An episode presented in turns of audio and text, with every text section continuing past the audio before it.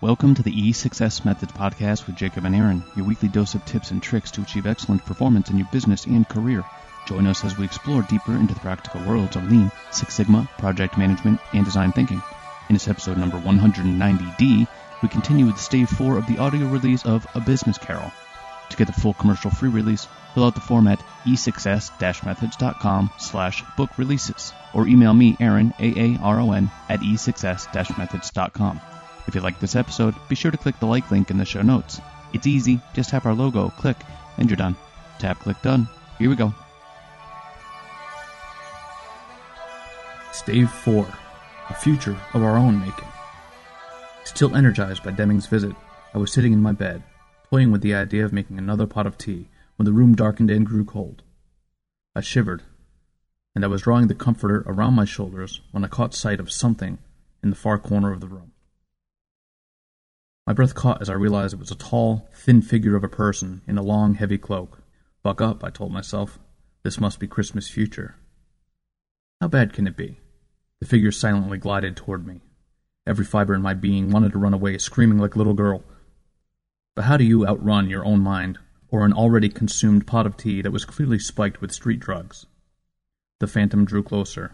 I steadied myself, trying to busy my mind with the technology needed to create a garment that not only reflected no light at all, but seemed to suck the light from the entire room.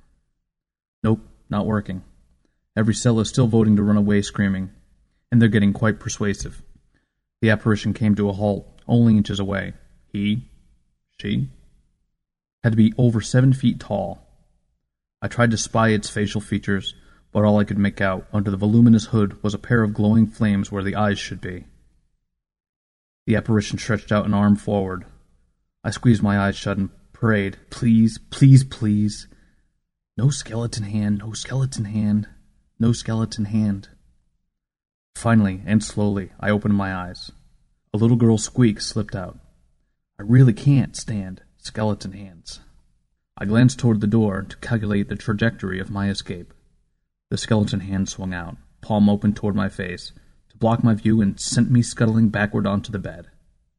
Now, feeling quite boxed in, and panting uncontrollably, I stared up at the creature before me. Lulu, look, I really can't deal with the skeleton thing. There's a reason God gave us skin. We're not supposed to see the innards. If I'm going to learn anything from you, you're going to have to do something about the bones thing. I cowered on the bed, waiting for some sort of blow or act of otherworldly evil to fall upon me. To my surprise, the apparition straightened, tugged at its sleeve, and folded it over his bony hands so that I only saw the robe. That act of kindness gave me courage to continue.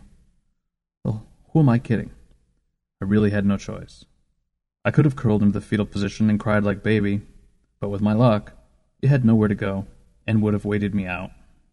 I'm not the most social person myself, so I can relate to that. Sitting up on the bed, so your Christmas future? There was barely a perceptible affirmative nod from the hooded one. And you're not going to talk at all? A barely perceptible negative nod. Hmm. Texting? Another negative. And email. Out of the question? It shoved the robe and closed hand toward me. Do we have to hold hands, or can I just, well, just touch you somewhere non-bony? The hooded one moved the long sleeve of its robe closer. I reached a trembling hand, trying for a reasonably grateful smile on my face. Thanks?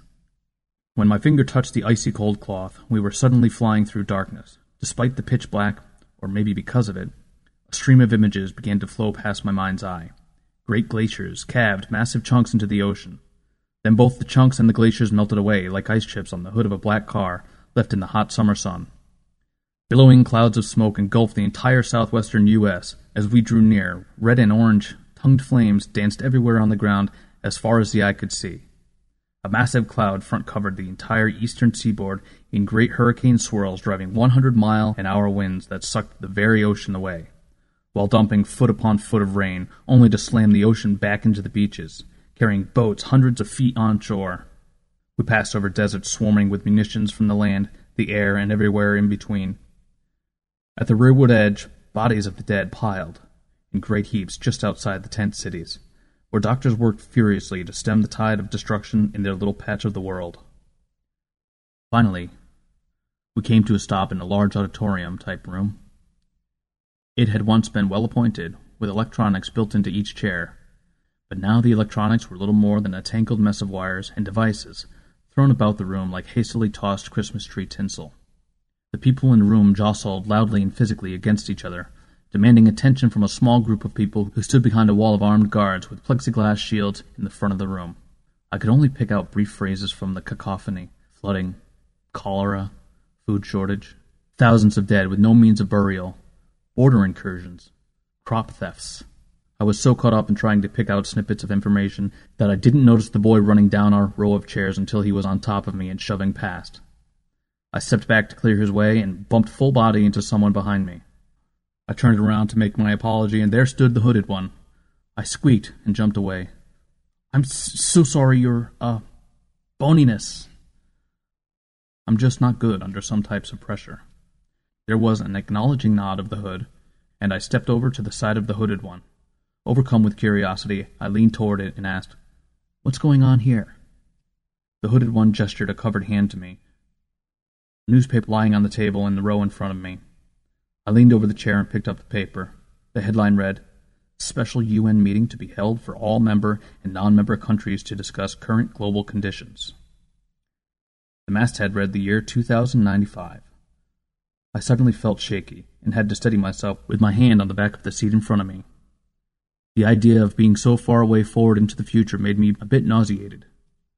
I saw the hooded one raising an arm from the corner of my eye and tried to gesture it away, saying, "That's okay. I'll be fine in just a..." My hand touched the robe, and we were off. Flying through the pitch black, the hooded one has no bedside manner. Finally, we stopped, or at least, I think we stopped. My stomach was still turning somersaults of its own. We were in a tent city, brimming with people in various stages of malnourishment. Stifling hot, humid air pressed a stench into every pore of my being. It was a reek so vile that my body tried both to refuse to inhale, while at the same time trying to wrench my toenails out past my tonsils. The hooded one moved before me and offered the robe-wrapped hand.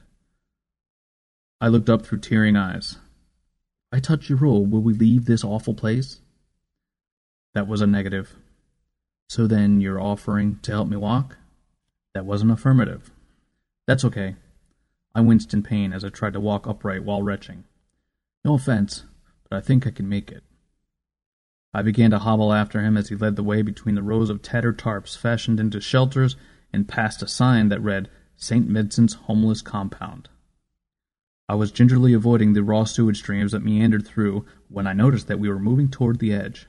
My hopes for less putrid air began to rise, despite my nose's insistence that any idea of fresh air was futile. The closer we drew to the edge, the stronger the smell grew. Finally, we were within thirty feet of the edge, and a large group of people huddled at the end of the alleyway moved away, revealing something behind them that my mind struggled to comprehend. Then, in a flash of insight, I'd worked it out. The group had been delivering a body to the top of a pile of bodies. My brain forgot to retch, forgot to breathe. A wave of disbelief slowly rocked through my body as my brain screamed, "That's a pile of dead bodies!" And I forgot to look away.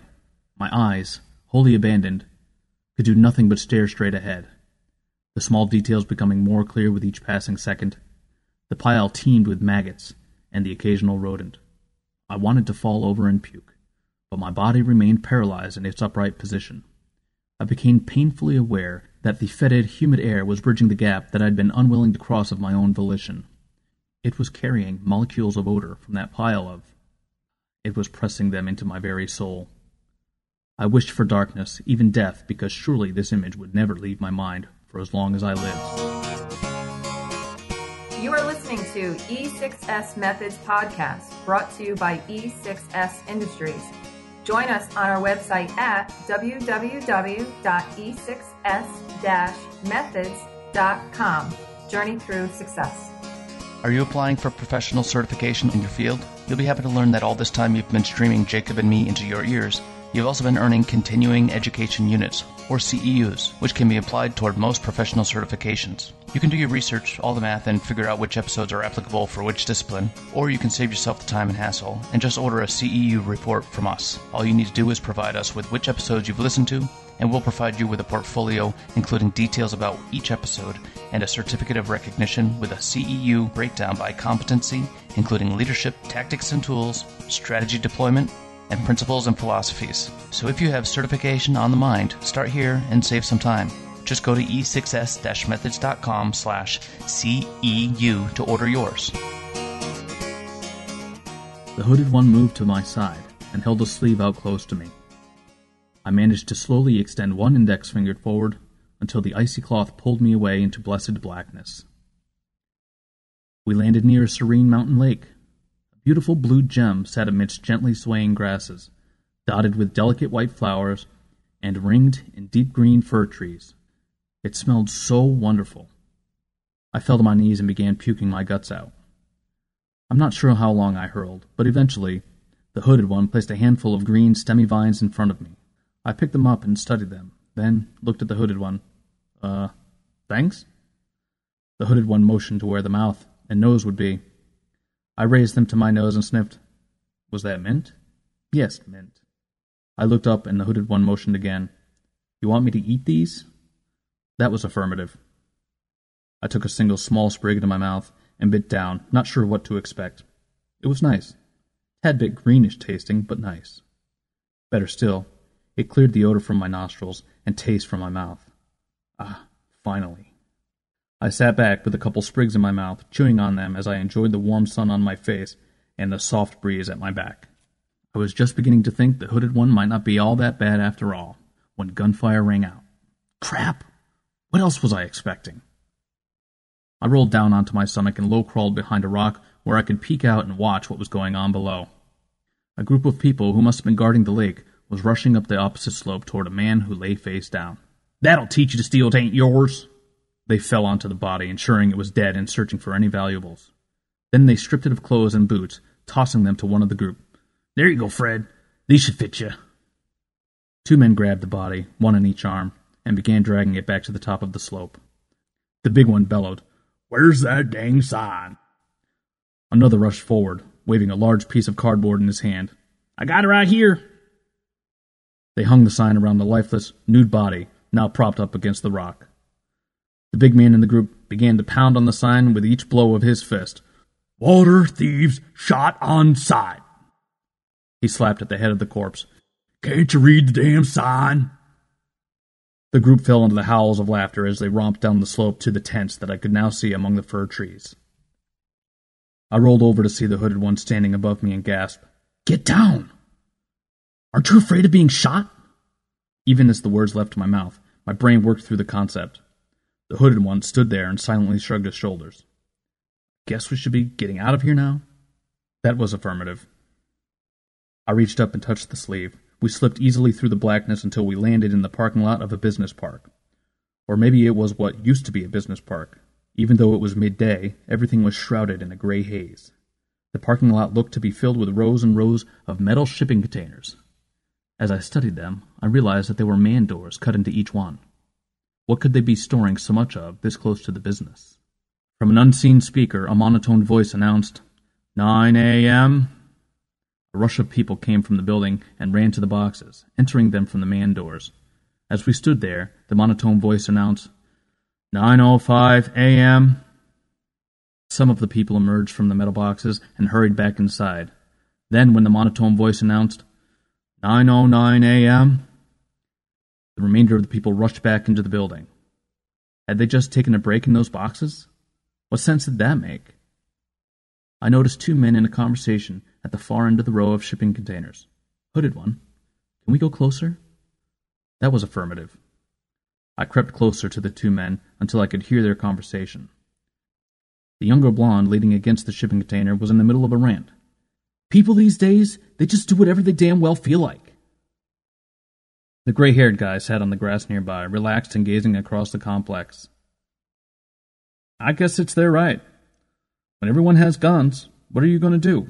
Call the cops? Tell me about it. If the policy says no blood, no badge, then what are we even still paying them for? I don't know, some economy thing? Economy? What economy? Eight years of school and a P H D, and for what? I'm a vice president, earning barely more than the guy that delivers my pizza. Well, that's the invisible hand, don't you know? Right, invisible hand, my pasty white behind. I've heard what it used to be like, that invisible hand smeared the economic landscape into one huge global mud pie. We studied it in school, like some ancient myth that all these people are still clinging to. We were goners as a nation the minute they abolished the minimum wage. But you have to admit that it does give a strange sort of freedom, everybody working for the same buck fifty.